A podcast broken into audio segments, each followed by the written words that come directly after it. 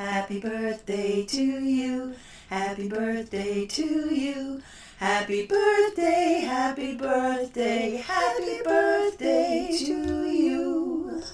Tomorrow's sip of tea will be one year old. It has been a magical year filled with unexpected wonder. Thank you to all of you who listen, share, comment, and just make me feel like this is all worthwhile. It has been a blast. Do you ever hear that little voice inside encouraging you to do something bigger than you?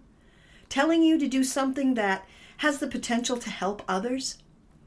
How many times have you just shrugged it off? If you hear it, listen.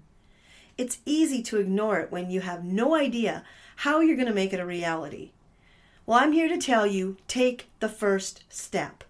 Say yes to that little voice. Research what it wants you to do. Trust it. The opportunities will show themselves. You don't have to know what to do, you just have to believe. I wish you all the best as you embark on your own quest to answer that little voice. Listen for it.